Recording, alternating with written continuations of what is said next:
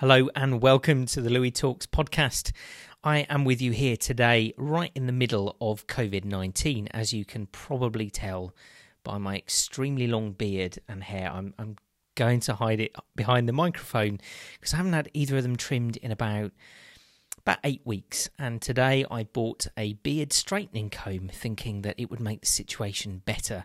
And in fact, it's it's kind of made it slightly worse, slightly longer uh, for sure. And I've gone from beard level hipster to beard level Merlin the Wizard. I won't have to market for clients soon. I'll just be able to conjure them with a staff. Um, but on to the seriousness of the podcast. So, I recorded this podcast a little while ago, as you can tell from the difference in length of beard and hair when you watch it. And I had a, a fantastic friend of mine, Tamsin Fox Davies, on it for an interview. Now, Tamsin works with the Agile Business Consortium. And what the Agile Business Consortium actually does is talk about agility within business.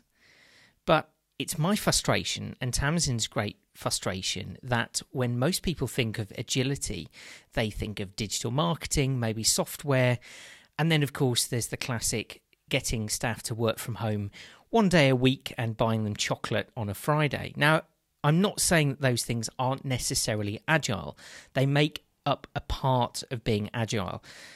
But I think what agility truly is in business is far more than that. It comes from the very roots and foundations of the organization, from an everyday level, all the way through, of course, to company culture, employee engagement, and software, and indeed marketing. So, in this discussion, Tams and I dig deep into what agility is within business and companies and organizations, how people can make their organizations more agile, what that process looks like, because I think everyone's at different stages. We have a conversation about the difference in generations as well, because I, I feel in my work as a business developer that that greatly changes from organization to organization, sometimes based on age and gender gaps within companies, cultures, things like that. They can all affect the way that a company or organization is agile. So, I was going to po- post this podcast a little bit later, decided not to because I think with the situation that we're in at the moment with COVID 19, now more than ever, businesses, organizations, NGOs, everybody needs to be more agile.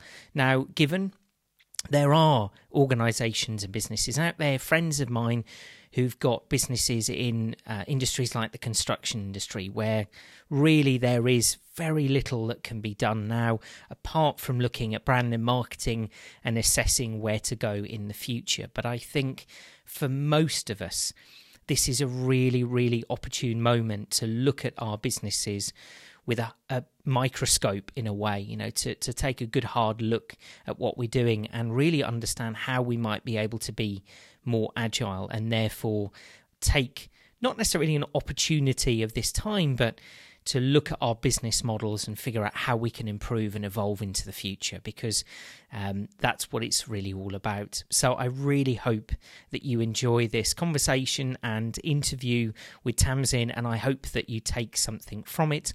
I love to hear from people about the podcast. So if you do have any questions, please let me know. Uh, and in both of the descriptions, There'll be links down below to connect with myself on social media or with Tamsin on LinkedIn. So, um, yeah, please enjoy this interview. Thank you so much for watching, and I hope that you are safe, happy, and well through this COVID situation. And if there's absolutely anything that I can do, please don't hesitate to ask. Hi, Tamsin. Well, thank you so much for coming on the podcast this morning. Um, great to have you on. So um, let's just jump into things. Obviously, you are part of the Agile Business Consortium, um, yep. and we've had a couple of conversations before, very in line with um, business agility. And obviously, we both both work with lots and lots of different businesses of different sizes and different shapes. So, tell me a little bit more about yourself. Tell tell the listeners about yourself and the Agile Business Consortium. Sure. Um, so thanks for, for having me on today. I'm really excited to be part of the podcast. Um, so my background is in small businesses, entrepreneurship, and particularly on the marketing side and the kind of the customer engagement side of things. So I've worked with tech startups um, and right through to running my own business as a as a marketing consultant as well. Um, all of that has been really helpful in the work that I do with the Agile Business Consortium because I didn't realize, but actually, a lot of I, what I was doing anyway was taking quite an agile approach. Um, and then through working with the consortium, I've learned more about what that means, um, how it works, and and also what the benefits for organisations are. So for people that are listening that don't know. Um, business agility is basically about making sure that businesses can be more flexible, more adaptable, because everything is changing so quickly now. And it's really, really hard for organizations to keep up, particularly as oftentimes their customers are ahead of them in terms of what their expectations are um, versus what the business can, can deliver or feels like it needs to be delivering you know we've got so many different influences in terms of you know the kind of the macro political climate. Um, people are becoming more attuned to different issues that they care more about and businesses need to have an answer to those things. So what we do at the consortium is we help organizations and individuals to do that. We're a membership organization. We're a not-for-profit. Um, we're this year we're in our 25th anniversary year and we started off actually working with software developers which is where um, agile as a as a concept and a discipline comes from. So the idea was there that um, when people were working on software projects, often what happened was they ran a long project, they produced something, but by the end of it, it wasn't actually what people wanted. Maybe it overrun on time. Um, normally, it overrun on budget. So when you take an agile approach, what you do is you you break that down. So you get very clear on what your big picture is, but then you start small, you try something and then you iterate and you build up in increments and that can be applied to much more obviously than just software. These days we're seeing things like agile marketing, agile HR, agile finance becoming bigger and bigger issues. Um, so at the consortium, we do research, uh, we produce case studies, we run events, um, we provide support to our members. Um, we've got a lot of information that's available for our, through our website for free at agilebusiness.org um, and then our members obviously get some you know some extra stuff on top of that and uh, and we deliberately make our membership very affordable as well so it's 50 quid a year um, for an individual plus vat Amazing, yeah. I, th- I, think this is something that obviously I, I see an awful lot of uh, as a consultant and, and, working with lots of different companies as a marketeer as well. Um, there's a real issue, uh, particularly around marketing, sort of social media, tech. Everything moves so quickly. Like mm. you said, I, I, think it's more and more difficult now for businesses, particularly older businesses, to stay with the times. I think you obviously you see with a lot of new startups they're already, you know, it's I guess it's a generational thing as well. Um, I was probably the last generation that wasn't born with a smartphone in its hand, um, but then obviously on on from that, so many startup companies have got very young team members, and so they're kind of already agile in their makeup. But it's actually those businesses that have been around for a while that have got a bit of a, a, mixed team in terms of age and generation. And so, I guess, where does an organization, if, if an organization feels like, like you said, they're a little bit maybe behind the times, or the customers are asking for things that they're not currently offering. What's the starting point for them to become more agile? I think uh, as a as a starting point, actually just recognizing that, like maybe you know saying, oh, maybe we're not keeping up. Maybe we do need to try a bit harder and do a bit more. Um, we see a lot of organisations who are in denial that feel like they're just going to be able to carry on regardless. Um, I can't remember where it came from, but I saw um, statistics, some statistics a little while ago that was basically saying that you know something like 70% of our current banking institutions are going to be out of business within 15 years. Those numbers are not accurate, but you get the point. It's yeah, a sure. lot of them, and and they're going to be going out of business because they are these monolithic organizations who have been doing things the same way for a long time. Um, so recognizing that issue at the start is important. Now, obviously, it's the whole turning the super tanker analogy, it is much harder to change a big business to become more agile than it is a small business. As you say, a lot of smaller businesses and startups they will be happier to to change things, um, but it's also a mindset as well. You have to you have to be open to the opportunity.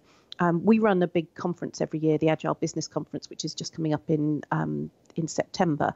And uh, one of our keynotes this year is actually the head of um, Agile and DevOps for Lloyd's Banking Group, a guy called Michael Saunders. We think that that's the biggest Agile transformation in the world. They're putting about three billion into changing their whole business. Um, so when you compare the likes of Lloyd's to some of the challenger banks that are, that are coming up, you know, the online only um, new banks like Monzo that we're seeing, they're obviously looking at that and going, okay, they do business in a completely different way. Um, you know, how what can we learn from that? Um, how can we compete with them? And they're they're taking on the challenge, and that's really admirable. Um, and we're seeing it in other industries as well. So yesterday I was talking to um, one of the agile leads from E.ON, from the energy company. Again, massive organization. Um, and they've been working on their agile transformation, I think, since 2011. Um, and they now have, I think it's only 12 agile coaches, um, but they've got thousands and thousands of employees all over the world. Um, and what uh, Dave, the guy there, was saying to me is that what they did was they looked for people who didn't necessarily have experience in um, agile in inverted commas in the in the sort of the technology change kind of way but had that mindset about oh let's experiment let's try things that can be different um, let's find people who who want to work to help improve the organization and they've upskilled them from within and it's really really exciting to see so they now have a community an internal community of about 400 people that are really into um, business agility and more agile ways of working and together they're changing continuing to change the way that E.ON does business Amazing, yeah. I mean, you mentioned Monzo there. Um, I've been a Monzo only user for good few years now. Um, I was sort of in, in that kind of early adoption cohort that, that came into Monzo, and, and because I was traveling a lot at the time, made a huge amount of sense for me to use it. But actually, coming, you know, being back in the UK, I, I use it for everything. Like you said, I, yeah. I think it's really interesting to see something as as ancient, really, as banking being changed. And when you listen to a lot of the guys and the, and the team in Monzo talking about their business agility, it's it's layers and layers deep. I think that's the interesting thing. There's obviously this sort of front facing brand, the the coral card, which is very distinctive, and then all the way mm. through the layers of the customer service, um, I've messaged customer service many times and had a response almost instantly through my phone. It's convenient. I can send pictures and videos or whatever I need to do. But I think then those other layers are the things that they're doing around mental health, around company culture, you know. Yeah. And and I think that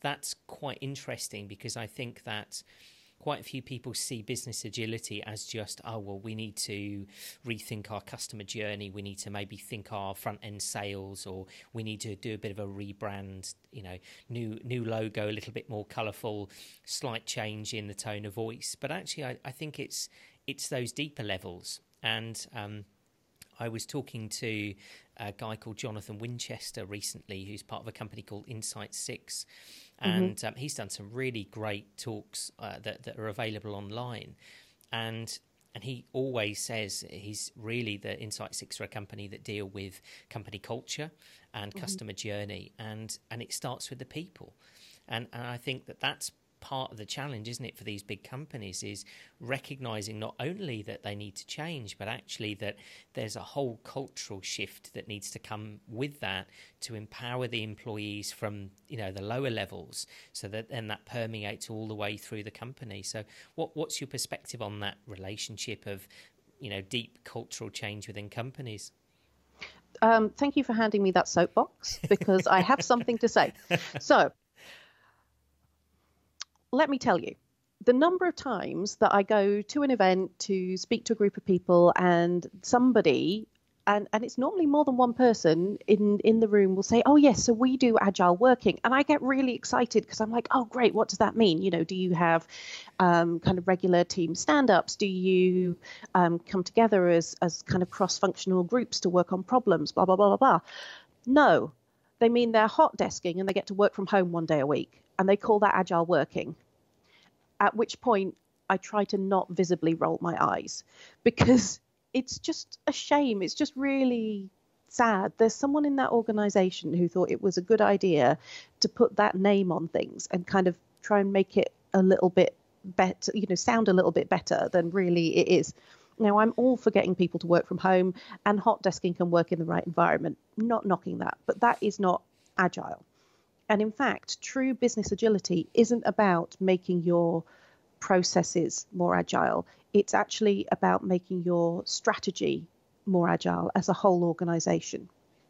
And I think that there's got to be very much a root and branch approach to that because you need the you need the organizational leadership to obviously understand that and to want to do it but also you need the culture which you say goes down to the lowest you know level of, of person in the organization if you if it's one of those traditional more sort of hierarchical organizations because um, you know some of the principles that that we espouse for agile leadership and, and agile culture and just business agility like um, you know, good ideas can come from anywhere is one of our, our fundamental principles that we talk about. Now, if you have an organization where, um, like, the cleaner is afraid to speak up, uh, but they've got a really, really good idea, then that's not going to help. And that's part of that's part of leadership, and it's about part of culture as a whole. And in fact, there was a really good example. Um, I think it's the company. It's yeah, it's the people that do Cheetos. Um, there is a like a super hot version of Cheetos. And that came about because one of the guys um, who was a, a janitor in the organization said, Look, there is nothing here that actually um, appeals to the Latinx kind of market who like things a bit spicier. We're missing a huge amount of market share. And he like sat at home, came up with some ideas, came up with some spices, and talked to the CEO and the leadership team about it. Um, and uh, I think he's now one of their senior product leads in the organization. It was a it was a video I saw the other day. But this is a perfect example. The people who Another agile principle is that the people who are closest to the problem are best able to help solve it. The further away you are, which typically means further up the hierarchy, actually the the less idea you have about the practical solutions. Um, so we have a, a, couple of free resources that people are very, very welcome to go and have a look at. They're, they're all on our website. So we have um, a set of principles for agile leadership and a set of principles for agile culture. And the thing that we've got to go along with the agile culture piece as well is what we call the um, the agile culture DNA matrix. And it's a really simple table. And for each of the pillars of agile culture, it helps you figure out whereabouts you are, how agile you actually are as an organization, and where do you want to be. Um, there's a lot of people who will who will automatically say, "Oh, well, we want to be the most agile," but actually that might not be appropriate or where they really need to be. It could be that actually they need they want to be scoring much higher for say innovation than they do for one of one of the other areas of culture, and you can figure that out. Um, and you can use it as a discussion tool and to actually ask people. It's like, okay, if we want to believe that good ideas could come from anywhere, and we want people in our organization to feel that, let's ask them do they feel comfortable speaking up. Let's find out. Let's let's try an experiment where that makes things possible and see who actually steps forward to take part. So yeah, rant rant over. no, it's, it's it's really good to hear because I think that that is one of the great misconceptions I see with a lot of companies. I go in, they want to make changes, they they un, they have that initial understanding of hmm, maybe things aren't quite right or company culture isn't quite where it should be. But they then put all of their focus into the sales and marketing side. And and that's fine.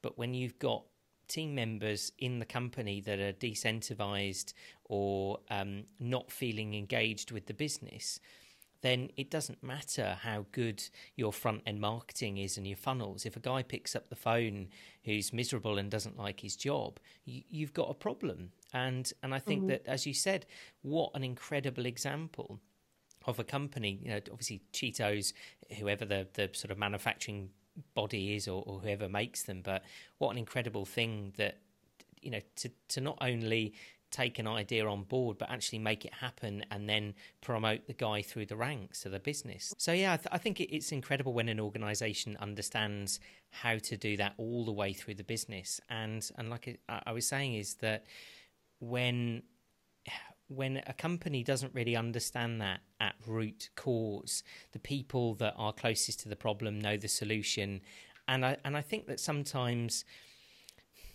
it's almost a bit of an ego problem. I think with with a lot of businesses, yes. you know that that there's this not wanting to put power in, in their eyes or put too much responsibility for the business overall business direction in the hands of staff members who are perhaps not in upper management. And so mm-hmm.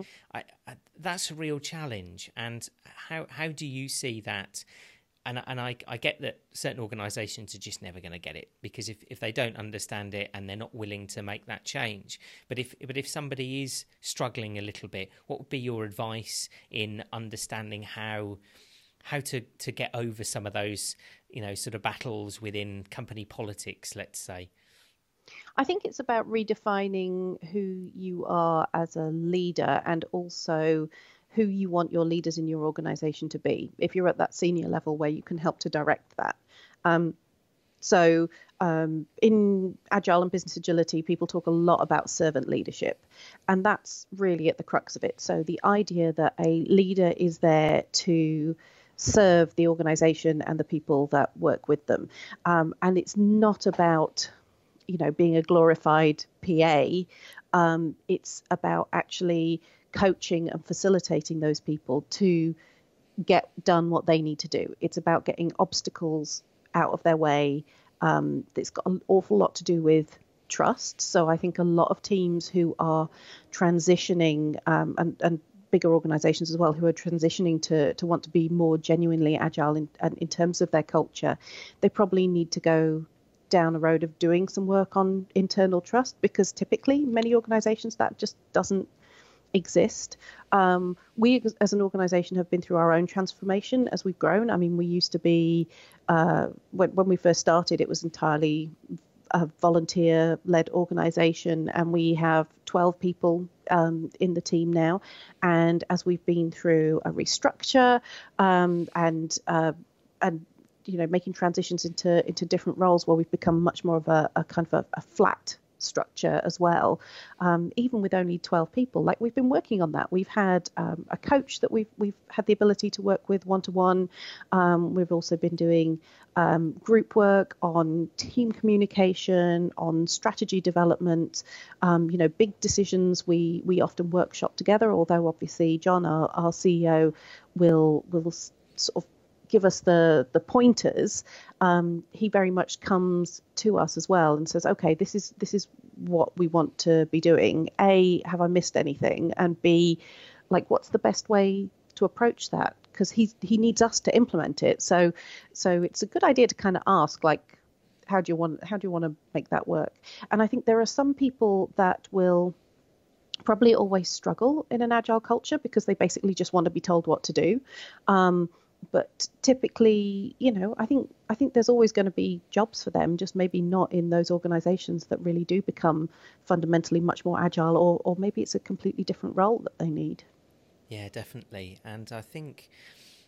It, uh, and that sounds incredible. You know, it's it's great to have a position where the CEO is actually asking, you know, the the team and saying, well, actually, what do we all think? Because I think mm. it's you know, I, I um, a, a, long time ago used to work with quite a few ex-military personnel who were going into business, and although there was this idea of respect that was passed down from sort of rank to rank, ultimately there was an understanding of, of a team because when your life is on the line, if the team doesn't function well enough, yes. somebody's going to get hurt.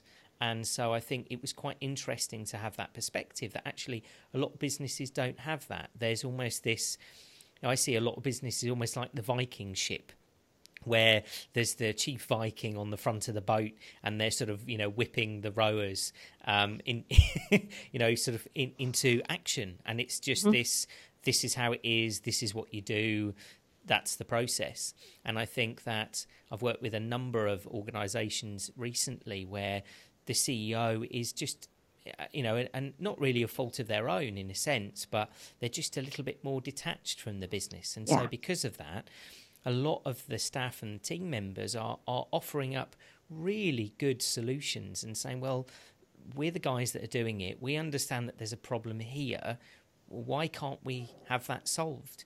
And so I think that's a real challenge is that when you've got companies that are perhaps a little bit bigger and they've got that middle management, but if you haven't got that and it is almost, you know, CEO or business owner or MD and then the team members, that sometimes I find is even a little bit more of a challenge because they've just been very used to, as a business owner or MD, just pushing their agenda and everyone should just accept it. So I think how how would you start to deal with that as a slightly different dynamic? Yeah, it is a different dynamic. I mean, I think that's classic founder syndrome, isn't it? That's that's yeah, the problem. Yeah, yeah. And I mean, what what you see happening quite frequently is that the the founder actually either leaves the business or becomes, um, you know, takes on more of a kind of a chairman type role rather than, um, you know, rather than the, the kind of MD role.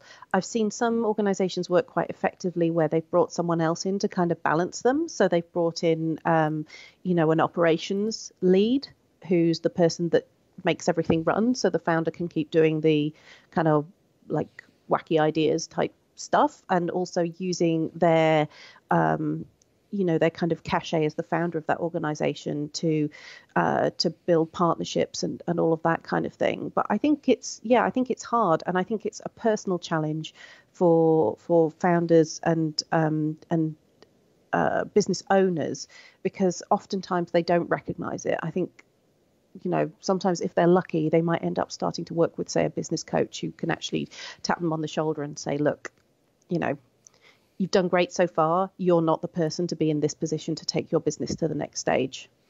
And yeah. that's hard to let go of. Yeah, sure, absolutely. And and having built my own businesses, I, I you know, it's it's your baby. It's it's you've mm-hmm. grown this thing from the start, and I think that it is quite interesting that a lot of friends in the investment world, you know, most founders end up being pushed out because, like you said, unfortunately, they're a little bit too emotionally attached to the business. They're a little bit too difficult to work around and they have very specific ideas about mm-hmm. how to grow the business and and it's not to say that those ideas and concepts are bad it's just that sometimes you need more of a team to manage that process like you said and and I yep. think that it's really nice to see that there are the organizations out there like the Monzos of the world and many, many others that are becoming a lot more agile and putting staff first and putting company health and company culture and, and health and wellness and all of these things they're really putting them into the fabric of the organization.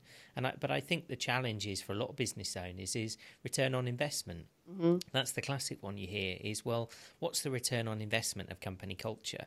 You know I, am going to take my staff out for a, a big lunch after we've won a contract or you know small little things buying them gifts you know when they've done something really good or they're, they're just they're really small things but again most businesses and owners will say well, well what's the return on investment and and it's a challenging thing to say because of course it is a longer term thing and when you look at um, companies like Mindvalley and, and, Vision, and you look at, mm-hmm. um, you know, Sir Richard Branson, obviously a, a, a, great example. And when you read a lot of his books and materials, he's been doing it for, for years you know, putting company culture at the real at the forefront of his business. I mean, there was a, a case that when Virgin Airlines first started up, and he was attacked by British Airways in in very clever ways, but they were basically doing a bit of a smear campaign. Mm-hmm. And it all came to a head where he ended up suing BA for a huge amount of money. And it's, it's I, I think still it's the largest anyone has ever won from BA and mm-hmm. he gave it all to his staff. You know, yeah. divided it all between the staff members, and I think that I don't know is that question of return on investment. I just see it as when you look at these businesses that are super successful. Surely, isn't that telling you that there is return on investment here? That you know if, if you look at a lot of um, Sir Richard Branson businesses or Mind Valley or Gymshark, which is a really good example of a business that's just down the road from, from where I am. You know, the average age in the business is 22 or 23, and they're doing 185 million turnover. But they've got such an incredible company culture. So, um, what do you say to that question of what's going to be my return on investment if if I become more agile? I think um, there's there's a couple of different things there. I mean, I think first of all, there's addressing the issue of what people think a positive company culture is. A positive company culture does not mean that you have a foosball table that, and drinks every Friday. That might be part of what you do, but that doesn't make a positive company culture and and I've seen organizations in the past where you know they put those things in place as an excuse to really drive people very, very hard the rest of the time. And that's not what it's about. I mean, I think definitely if you look at, um, so agile culture, like I said, that's, you know, that's much more about um, innovation, uh, having people understand that they can work in small sprints, having people understand that they can make mistakes as well. Um, you know, th- those kind of things. I think that's much more at the heart of at the heart of what it is. And rewards and appreciation are important. I think they matter. Um, I think the return on investment question for, for those kind of things is almost negligible because they cost so little in the grand scheme of things. So, for example, um, one of the benefits that we get here is um, is health insurance. Now, if we have access to improved healthcare and people that we know that we can go to and we can get treatment quicker because as we all know our NHS is completely overstretched, then that's good for the business because there's more t- there's there's more in work time for people rather than out of work time. Like those kind of things are super simple. Um, in terms of agility, a lot of a lot of people talk about it as being you know kind of better, faster, cheaper. That's not always the case. Normally faster, yes, um, and that's normally in time uh, in terms of time to first value that's that's received rather than necessarily finishing the whole project whatever it is but you get you get returns quicker um, cheaper not necessarily but you do tend to get better quality and so therefore over time the value of those outputs is better um, and yeah and, and better generally speaking that's you know that's definitely uh, uh, an outcome, I think, for taking a more agile approach if you do it properly and if you actually see it through. Um, there's there's a Dilbert cartoon that I saw a little while ago because everything can be reduced to a Dilbert cartoon in business, right? That's just that's just the way it is, and it was about um, it was about the boss was saying that he wanted he wanted uh, the organization to be more agile, but only in this small box over here. Like that's not really how it works. Yes, you can demonstrate some of the benefits of agility, but um, you need to actually take it through your your whole organization. Um, but there's a whole load of different metrics that you can look at, and I think one of the one of the clearest ones is probably staff retention better staff retention means that you're spending less on recruitment, you're spending less on redundancy payments, um, and and those kind of things. And it also means that you tend to have uh, people who are more engaged and more productive. And we know that people need purpose in their lives and in their work. That's what makes people the most happy. Um, salary, good salary, and good benefits are helpful, but actually, that feeling of purpose and that feeling of being able to contribute and add value is what is what people most um, cherish. And a more agile business that has a more agile culture does that for people because they feel like they are part of the solution, they're part of the contribution. Yeah, and, and I think picking up on that point of staff retention, something something I see a lot recently is a really interesting metric is how many younger people are they holding on to, because I yes. think that the younger generation because they're more plugged into social media, they're on LinkedIn, they're looking at content, they're watching, you know, Gymshark's content on company culture, they're they're plugged into all of this stuff. So actually it's really interesting, you know, for businesses to ask themselves, am I keeping my younger staff? Because I think that's a really good almost metric indicator of how good actually are you at, at your company culture and how agile are you because if you're able to keep 22 year olds who there's a learning curve, and, and don't get me wrong, I think I was sort of quite lucky to be from a slightly older generation where I was through my own business taught a lot of patience, and mm-hmm. sometimes. Mm-hmm.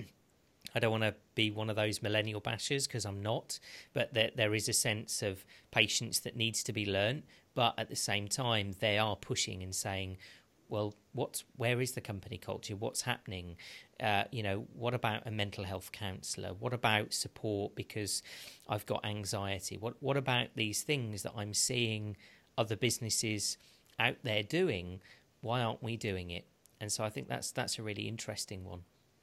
Yeah, I think I think that's true, and I think um, you know the the millennials and, and Generation Z are often criticised for being less loyal. I don't think that that's true. I think they I think they are loyal, but they're loyal when it's deserved, and um, just because you're mo- more mobile doesn't mean you're less loyal, if you see what I mean. Because I think a lot of people in previous generations would stay in one job basically out of fear and because what the common perception was was that you need to kind of serve your time almost like it's that uh, sort of old school apprenticeship mentality. Um, what I think younger employees uh, are looking at now is a do I like my work? B, am I learning? Like they want to be learning all the time, and as an, an as an employer, you want them to be learning all the time because then they're going to be more valuable to you as well. Um, and again, am I able to contribute? And then I think you've actually got those those extra things, those um, peripheral kind of support setups and perks that make your job easier to do. Um, but I don't think in, in the same way that most people don't tend to leave a job because of their salary, I don't think they necessarily leave because there isn't in-house counselling. What they might leave for is if, um, you know, say they've they've got an anxiety problem, and I've worked with people previously who've who've got very severe anxiety. It's not necessarily whether that's in-house, but it's whether they have people that they work with that understand and give them the space to uh, get the support that they need, and they're you know and they're okay with the with the fact that you know what they they are still equal and they can contribute in a really really valuable way, and that's just another issue that gets dealt with. Everybody's got some kind of weird issue. Everybody's got one, um, and it's it's just a case of making accommodations for those. I think.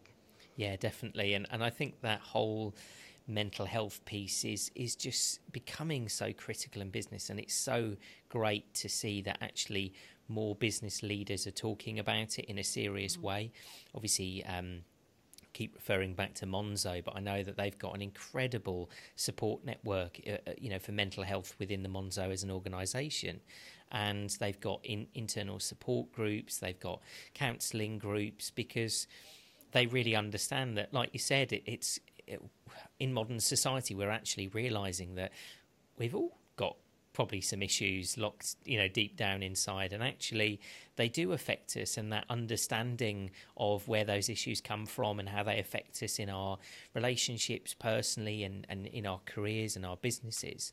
And like you said, it's just having that understanding. Um, and I think that there's there's a, a great guy called Joe Glover who uh, runs the marketing meetup and he does some really great content on LinkedIn. And he did a post a few weeks ago, and, and this might sound a little bit cheesy for most, but he said there's a real issue that we've got is that we don't talk about love enough in business and mm-hmm. it's not in the sort of you know kind of fluffy sense or romantic love but just you know the appreciation for other people and compassion and understanding and empathy that actually you know, we've all got things going on in our lives. We've all got, um, you know, issues, or it could be, you know, family problems, or and it's that understanding that, of course, it's going to affect us in our professional lives. Of course, it's going to affect us at work. And like you said, it's having that support and understanding, whether it's either at work or away from work, but that understanding of time, and and this idea of health and wellness becoming a lot more holistic um, you know, Deloitte and many other organisations for many years have had um, wellness specialists within the organisations looking at, at, both physical health but also mental health. I mean, you mm-hmm. mentioned earlier, obviously, about the private medical insurance. I mean, you know, it, it's such a massive thing because, like you said, you know, uh, the NHS is incredibly stretched, and sometimes when you do need something quick to happen, uh, it's having that support there, and, and what a great incentive to feel as as a, a part of an organisation that actually you, you, don't necessarily have to worry about that.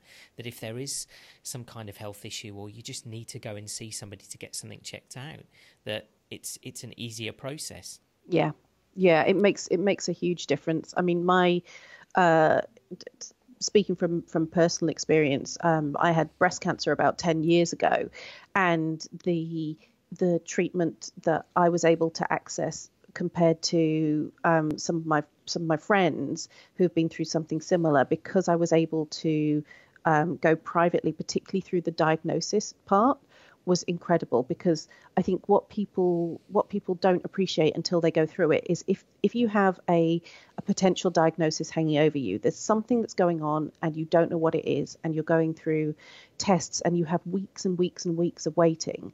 That is the worst part, and it it ruins your life, you know, at that time because there, there is there is no escape from it. Once you know what the issue is, it's much much easier to deal with it. Um, but when when you have no idea, it's it's very very hard, and um, and it makes such a difference. And just that, you know, because there's that thing as well where if you're in that kind of mental state, it's very very difficult for you to work. But oftentimes people actually want to be at work because it's that giving them purpose, it's getting them out the house, it's having people treat them normally. Um, and and that's a that's a really hard balance to get right. And um, yeah, and I and I really appreciate and and respect any organization where they where they deal with that in in a good and sensitive way which should be all of them unfortunately it's not but you know kudos to to the people that do that well yeah definitely and and i think like you said it, it you know it's it's such an important thing for you know serious diagnosis and care but but also on on a on a lower level, just access to more information around health and wellness, whether yes. it be mental, whether it be physical.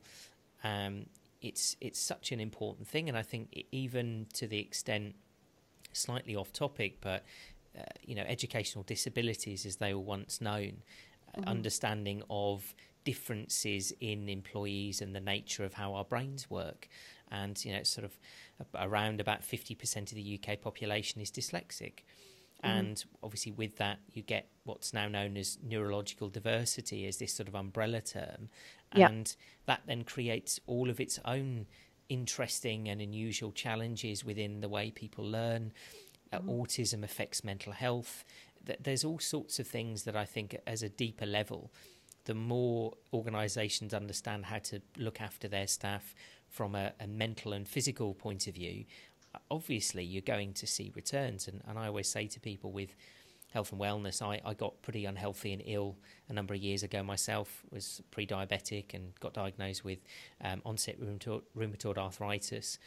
And um, I was quite lucky that I'd studied a lot of uh, health and wellness and biochem and various other things, and I was sort of able to to help that and alleviate those symptoms incredibly quickly compared mm-hmm. to most. But you know that was me i was very lucky to do that most people don't have access to that information yeah. they don't have access to treatments or different options sometimes of looking at things and like you said the diagnosis you know because the nhs is notoriously bad at diagnosing because of how stretched and strained the system yeah. is and um, you know and, and it's not necessarily negligence but you're dealing with a whole cohort of, of doctors and nurses who are most of them sleep deprived, most of them are not looked after themselves, um, mm-hmm. you know, most of them are struggling, and, and so it's human error. Uh, and and things like that happen when you're in situations like that. So I think that in the same way in our companies, you see a lot of the time that actually. I was working at, uh, with a company in sort of early part of this year, and so many of the staff were off sick mm-hmm. constantly mm-hmm. because offices are you know a breeding ground for for bugs and colds and flus yep. and stuff and and actually that's another thing that you know is if we're all a little bit healthier and we all have access to that actually it can help the company because then they haven't got you know six or seven team members at, at the same time off sick so it's it's a really interesting one and it's deep within some organisations, but like you said, most don't ever consider that as part of really, you know, company culture or looking after staff. It's it's an interesting one.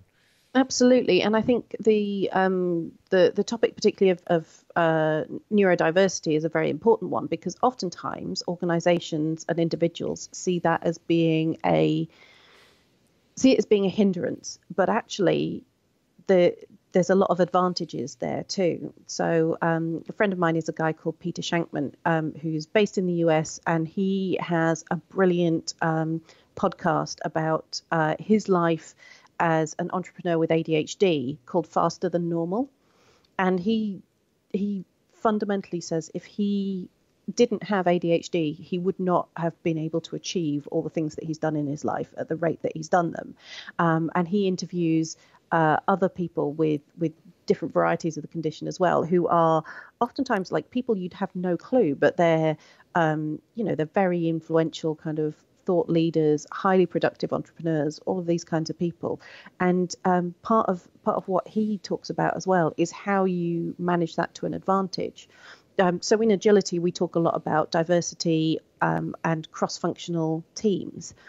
And actually, that's not just about having people from different roles in an organization. It's about having people who think in different ways. And, um, you know, like autistic uh, conditions often come with a very high degree of creativity in a really, really, really specific way. And if you can understand that in your team members, if they're really good at a very particular type of problem solving, then knowing that and being able to go, Sarah, help me out with this because I know that this is how your brain works and you're really, really good at this, then, oh, you can save yourself just so much time and, and anguish and come to a really solid result a lot quicker. And um, yeah, I don't think we look at that closely enough. Yeah, it's it's a really interesting one. I did some work with Ernst Young. Um, uh, got to be five or six years ago, I think now, and they actually were saying within their organisation that they found that there was this almost like golden ratio of, of about 30 plus percent um, people within that team that should be neurodiverse because actually it was the creativity, the problem solving, yep. the big ideas, the big concepts, but you then needed other team members to, to follow up on the detail. Yeah. Or the opposite in, in when you look at I mean I'm I'm autistic myself, but mm-hmm. when you look at the autistic side on hyper detail focus, like you said, it you yeah. know, developers, programmers, you know, an, an awful lot of very highly skilled mathematical and detailed orientated people are also autistic. So it's understanding that balance of if you if you understand that within a team and how it affects the team as a whole, it, it, as you said, it can be a great asset. And um, it is interesting that so many big successful entrepreneurs that we've all heard of are um, neurodiverse. You know, mm-hmm. obviously Sir Richard Branson, Theo Paphitis. I mean, that you know the list goes on and on. Bill Gates, yep. uh, Seth Godin, know, loads of them. Yeah, loads of them. Yeah, exactly. So I, th- I think that this is another aspect, like you said, of again understanding your people deeper, and mm-hmm. a lot of the time particularly with older generations, because I think um, the younger generation probably passed me really, because we we um, when I was diagnosed at eleven, we still had to pay for it privately, but right. I think now, you know, as the kids coming through, probably five or six years after me leaving school, a lot of them were picked up at that point. So I think you know a good amount, especially in the UK, are now recognised as having you know dyslexia or dyspraxia or whatever mm. it might be. But actually, for the older generation, my mom didn't find out she was dyslexic until I was 11 when she was diagnosed because the guy yeah. who was diagnosed sat down with her for five minutes, asked her, a, you know, a few questions and said, yep, you're dyslexic as well. And so yeah. I think sometimes actually it's the older generations that perhaps have absolutely never had a clue that they they are potentially on the autistic spectrum or are neurologically diverse. Um, but because they've never been given the support or understanding, they you know they've gone through their whole lives thinking that they're just bad at certain things in life or you know worse stupid that was my mm-hmm. mom's opinion she always used to say to me i just thought i was thick you know thought mm-hmm. i was mm-hmm. really stupid at school and, and, of course it's not it's just that they learn in a different way um, and from an educational side of things, it's been shown that all all students, all kids actually learn better when taught in a way that supports neurological diversity. So it's actually oh, taking yeah. that across into companies and saying, well, how do we make sure that when we're communicating internally, how do we make sure that that is across all levels and uh, you know applies to all people and, and all different types of learning capabilities? I, I, think that's so important. There's um, some interesting work that we're doing at the moment. So we have a campaign that I'm running, which is called Generation Agile. So the the basis of the campaign is that um, education across the board needs to give more support and more weight to actually teaching agile skills. So things like complex problem solving, creativity, um, team working. There's some really fundamental ones. Um, the World Economic Forum uh, produced a, a report um, earlier this year, and it was looking at the the skills, the top 10 skills that were looked for by employers in 2018, and then projecting forward to 2023, so five years out. And it's much more on that agile skill side, particularly as technology picks up. So even things that are really looked for now in terms of um, data analysis, for example, that's going to be majority uh, run by computers. Like you're just not going to need to have that personal level of, of skill anymore. But what's happening at the moment is that our educational systems um, around the world, it's not just a UK thing, aren't really set up to deliver those things. So, what I've been doing is talking to different organizations that are actually trying to change that. And most of the time, they're not using terms like agile, they're not talking about that. And it doesn't really matter. It doesn't matter. Um, but what does matter is the fact that kids um, and young people are being given those skills. They're being helped to develop them so that they can actually fulfill the, the jobs of the future that are going to be required, but also so that the organizations who want to be more agile actually have the people in the organizations with the skill sets that are able to do it. So, one um, case study that we've just recently released, and, and, this is on our website as well, is based on um, Islington primary schools and some of the work that they do with um, the STEM ambassadors program. So, STEM, science, technology, engineering, and maths. I can remember the acronym. Um, what what they do is they they have a, a, group of ambassadors who are all volunteers, who are people who work in those fields in one way or another, and they will often go and um, speak to students, talk to them about their careers, all of that kind of thing the the case study that we've developed is um, one with um, an organisation that specifically runs um, hackathons with primary school kids. So they're teaching them a way of approaching problems and teaching them a skill that a lot of people don't learn until much later in life, either if they you know decide that they're going to become a programmer or run a startup or something like that. And it's really, really exciting. It's really interesting how the kids get really involved. It actually makes the teachers more engaged taking part in the STEM Ambassadors program because they feel like there's actually more purpose to, to what they do and they're starting to see a resonance, a more of a resonance with the kids because they're interested in the subjects. Um, but that whole kind of project-based learning and problem-based learning is really, really vital, and um, and it much more supports, as you say, um, neurodiverse student populations, but it actually makes it more interesting for those people who aren't. I mean, the, the things that I remember from school, because I was quite, I was quite kind of traditionally academic, and um, and therefore, uh, you know, in terms of in terms of learning, I had quite an, easy ride, particularly through my through my primary school and early secondary school years. Um, but I would have just enjoyed it so much more if if it had been more engaging, more fun, more project based rather than here's a book, memorize this bit, and then regurgitate it. Yeah, sure, and I and I think that that's some of the problem that employers find. I think with the skills mm-hmm. gap, you know that um, there there still is such a skills gap where, I, you know, even seeing it from a marketing perspective, um, I was working with a company again earlier this year. They had some basically, you know, marketing graduates coming in who still had no idea about social media. They had no idea about hmm. CRM systems. There, there were some real basic things that they just hadn't been covered, and and it was it was amazing because you think, you know, this is this is today's age where marketing is all digital. So actually, yep. you know, okay, it's important to learn foundational approaches to marketing, but ultimately, what is probably most important is landing pages and digital marketing and SEO and social media. And so I think, yeah, that there is a skills gap in terms of soft and hard skills. That, like you said, the problem is we have no idea what's what the world's going to look like in five years, but we can at least try and get to a point where I think it's a it's a bit like an analogy I always say where when when most people are taught how to cook, they're taught with recipes, and the problem mm-hmm. with a recipe is that it's just one formula. So if yes. you teach somebody how to make tomato soup and you give them a recipe, they can only ever make tomato soup. But when you teach them the method, the methodology of soup in general, they can make soup with anything. And yep. so it's it's that problematic thinking where it's looking at something and figuring out, well, okay, if today I'm a coder, but if tomorrow coding ends, because I mean we're seeing it now in, in the world of marketing, the landing page page builders and the website builders, almost anybody can build a website now. Almost anybody can build web tile apps. You know, th- these things are g- actually yep. getting easier and more simple. So as you said, well, what's the next set of problems that we need to solve over the next twenty years?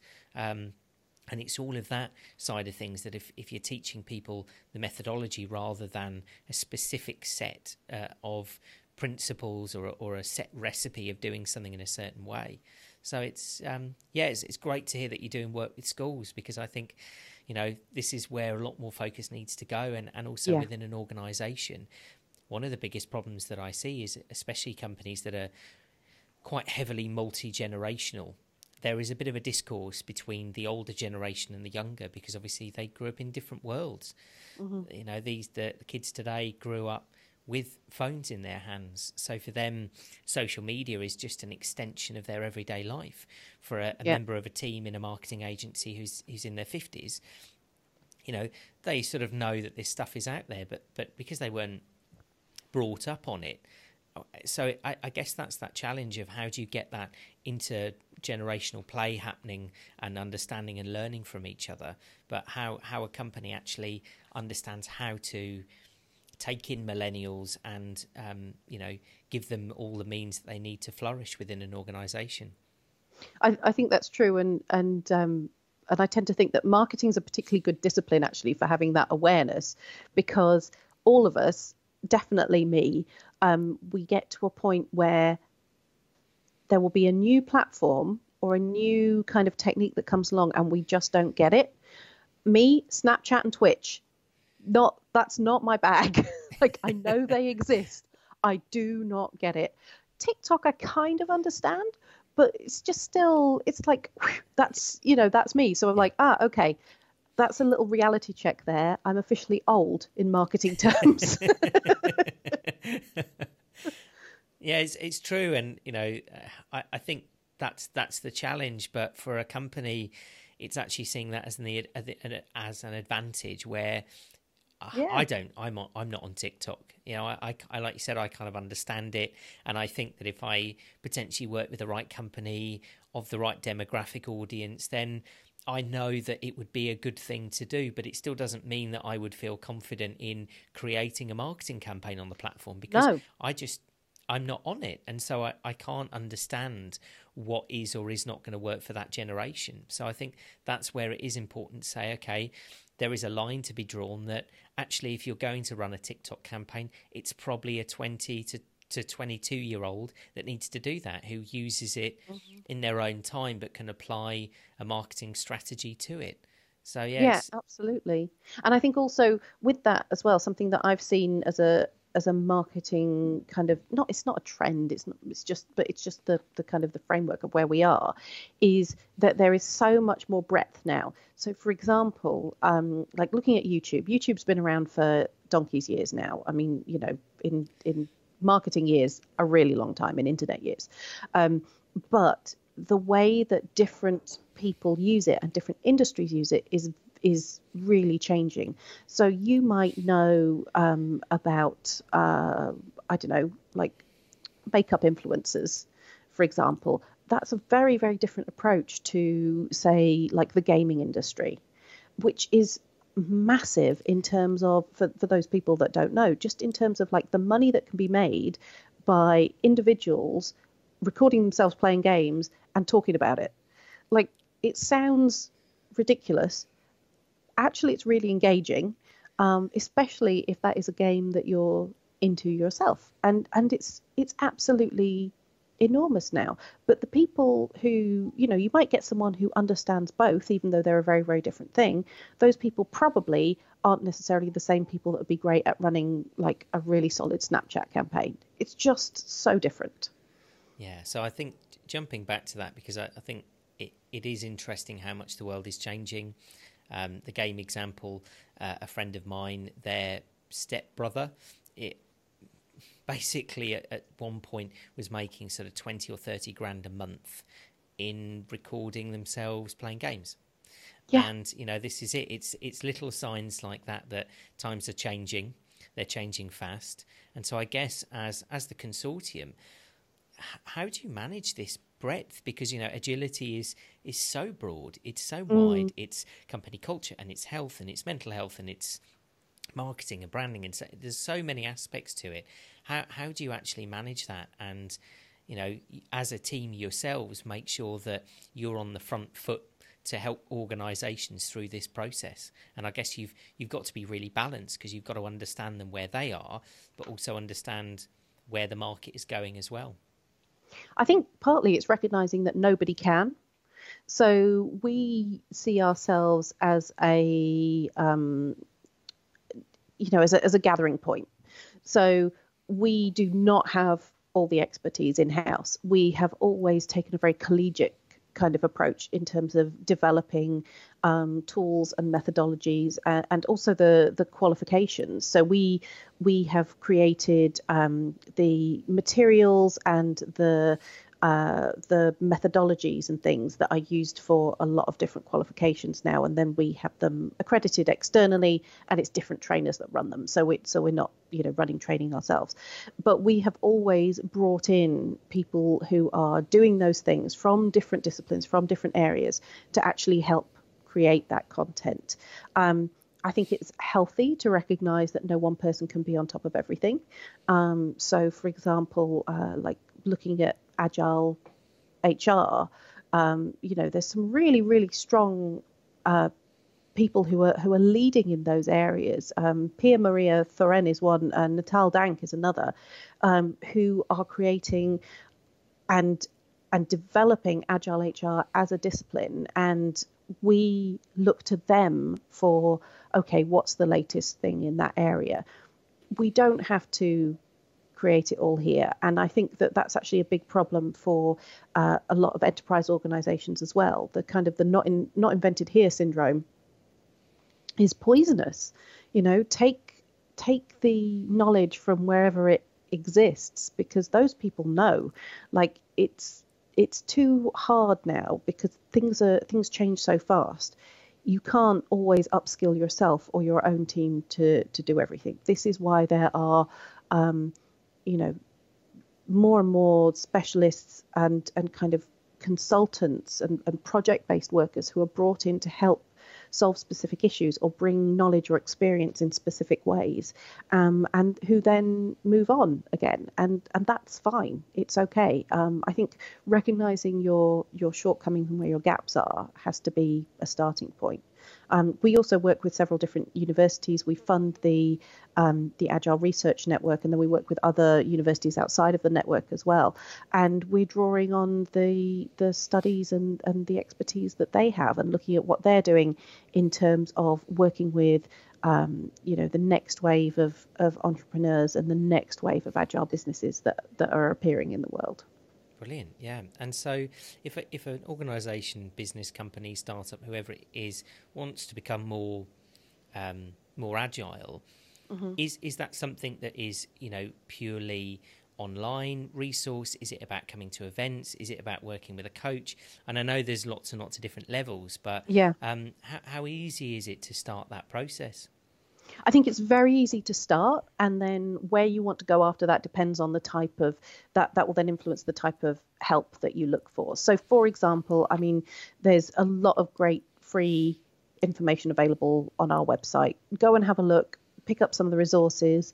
Um, you, you know, watch some of the videos, use some of the case studies, just to get a handle on okay, what does this mean? Don't fall into the understanding that you want to be more agile and then saying right we're going to do remote working like that's not what it's about.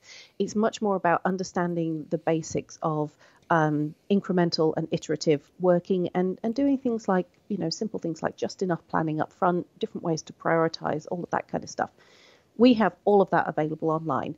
Um, what you might find that you want to do is um, bring in someone that's worked in an agile team before. That can be very, very helpful, whether that's as a consultant or a core team member, um, because they can, on a day to day basis, actually say, if we do things this way, that could be a lot more helpful.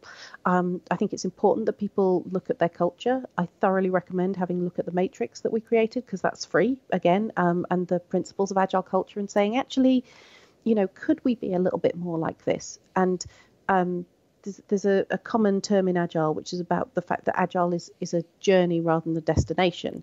Um, they agilists tend not to talk about best practice because that implies that you can get to a level of, of um, achievement and then you just sit there. And that's not what it's about. It's always about developing further, and it's an ongoing process. Um, there are also really good and accessible qualifications that are available. So um, the ones that we've created, that as I say, are delivered by other people, um, Agile PM, which is the the world's most popular agile project management qualification. Um, there are people who offer that online. There are people who offer it in person. And although it's designed for project management, it's got those principles in that you can apply to, to just about everything. Um, but yeah, there's a lot of information out there, and we're more than happy for, for people to come along and, and use all of our free stuff. Um, it can be very valuable to attend either a local meetup or um, some organized events as well. So whether that's something like the Agile Business Conference that we run or, you know, like a local Agile meetup, just find out what other people are doing you know listen to some case studies see how things have happened in other organizations what their successes were and what their pitfalls were and then you know think about okay well how would that work for me? Um, and the benefit of a live event is that you can normally go up and ask them afterwards as well which is really handy. Yeah brilliant. That's great. And um, what are some of your favorite business transformation stories that you've seen? Because I think it's, you know, we, we, we, talked about a few, but it'd be really nice for some of the listeners to hear maybe some particular examples of businesses that really have become agile and changed culture and it's made an impact in, in different ways. Yeah, I think there's some. I think there's some really good different examples because because also so it happens in different ways. So there's there's those organisations where they have um, they've taken an old company and then morphed into something new or there's people who've looked at like an industry model and then completely changed that industry and developed as time has gone on. So so an example of the latter is someone like netflix. Like they reinvented how um, how video rental was done. But then what they've done now is they're continuing to reinvent themselves by creating their their own programming as well, and then also hooking up with other platforms. So, for example, like I have Netflix at home, but I access it through my Amazon Prime. Now, you might think of those as being competitive services, but I'm very happy to have both of them, and I use both of them extensively. Um, and so it's it's changing that whole business model from being uh, you know blockbuster versus another video rental store to being something completely different. Um, I think Spotify is is often held up as being like the kind of the ultimate agile model, um, and people talk about structuring their business in, in, a similar way to the way that Spotify does theirs. Um, Spotify themselves say that only works if you are a very, very, very similar organization to them, i.e., you do music um, streaming and you're based in Sweden, right? So they they talk they talk about that in the same way. So so Spotify again, um, you know, following on from the kind of the Napsters, they they looked at that model, changed the way it was done, but now they're evolving too. So the fact that podcasts and things are available through Spotify, they've changed the way that they they run their their advertising and their subscription program and all of those kind of things as well. So I think there's there's lots of of different examples. Um, and what I would encourage people to do is kind of seek out the ones, seek out like what happens in their industry. So if they if they just Google like business agility or agile and then their industry, and see what comes up, because there is a perception that it's all about tech, it's all about software. Um, there's a great organization whose name I cannot remember because it's just gone from my mind, um, but they are a um, a tomato canning plant a tomato plant canning company um, based in North America. I think they produce something like 40% of all of North America's canned tomatoes or something ridiculous. It's an, it's an awful lot. But so they, they have a very traditional type of um, product manufacturing process. There's only so many ways you can get a t- tomato, squish it, and stick it in a can, right? However, they became an, an agile business, but they did it through that cultural approach. They did it through making it possible for uh, any member of, of the organization to actually make change within the business. Um, so, so it was a combination of leadership because they empowered the people um, and the culture as well. So there's yeah, there's loads and loads of different examples out there. It's actually really hard just to to pick a couple. Um, and what I'm loving to see right now is also where people are taking learning from an organization that they've worked in that did work in an agile way and then applying it in, in another organization or creating their own business. Um, so I know we've mentioned Monzo a couple of times. A, a friend of mine, uh, Bailey Cursor, uh, used to work with Monzo. Um, she's now set up an organization called Toucan. They're a, a finance app that is specifically designed to um, support uh, balance mental health around finance because people suffering from um, mental health difficulties oftentimes it's their their finances that are kind of the thing that they lose track of at the first hurdle and then they can end up in a really bad position um, and then that just makes their mental health issues worse and it's such a wonderful needed thing so she's obviously learnt about um, you know finance and um, how to do it in a in a banking in a different way, and has taken that learning and then applied it to something that really matters to her. Um, and I'm really excited to see where they go as an organisation. Amazing, and and sort of finally, if an organisation wants to become more agile, um, I hate to put a number on it, but if you had three or five or ten top sort of tips to get started what what would be you know some and it, and it could be a software tool or it could be a process or it could be something to do it could be a workshop what what would you suggest an organization start doing? Right. So i would say have a look at our um, principles of agile leadership to start with. I think there's eight of them. I think there's eight. Um, if you want to make your organization more agile i think the most effective way to do that is is top down because then you've got the advantage that that people lower down are, are, more empowered to do it. So you so you have to take that leadership approach first. Um, i would also suggest that um, that they that an organization next talks to its people, explains what it's trying to do, and actually says, Look, we want you to be part of this process. We want you to um, to contribute in a different way that actually allows you to do more with with the abilities that you have and to be valued in a better way for it. And I think that you know, especially if you're talking about a larger organization, that's your kind of like your top and your bottom. I think then what you have to do is make sure that the people in the middle are appropriately skilled to make that happen. Because as we know, when under pressure um, or under stress, everybody kind of reverts back to to their kind of their their baseline way of operation, and middle managers thereby feeling that their their roles might be threatened because they're being they're being asked to facilitate something that's completely different um, could revert much more to that command and control and micromanaging. And I think it's helping those people to become uh, more of the coaching and the servant leaders. And I think that could be as simple as you know reskilling and and retraining. It could be as simple as bringing in um, one or two or more agile coaches to actually help with that process. Um, those external eyes can be really really valuable. Um, but for an individual, you can become more agile in your way of working, whatever you do, wherever you are. It's a case of understanding the um, the iterative and the incremental approach. So, doing small things, testing, and then building on with the next thing, proving the value of that. And even if you only use it to manage your own workload, it just tends to make your life a lot easier and and more uh, joyful as, as part of it. Um, and one of my favorite tools for doing that is Trello. You know, it's it's free as a personal account. It's really really easy to use. It's very easy to show to people to explain what you're up to and, and why and build that transparency. And uh, yeah, it's it's a really really useful tool. Um, and if you would like to have you know a kind of a, a drip feed of, of more of that stuff, more of those resources um, available to you, including all sorts of templates and that kind of thing, then I heartily recommend membership of the consortium. It's 50 quid a year. Um, yeah, it's really valuable. Fantastic. Well, thank you so much, Tamsin. Um, where can people find? Obviously, I'll, I'll, put all of the information in the show notes, but where can people find you and uh, the business, the Agile Consortium? So yeah, we're at agilebusiness.org. Um, you can also find me on LinkedIn and uh, Twitter if you just search for my name, Tamsin Fox Davies. I'm pretty much the only one of me. Um, I'm at Tamsin FD on uh, on Twitter, um, and if you like pictures of plants and dogs, I'm on Instagram too for that.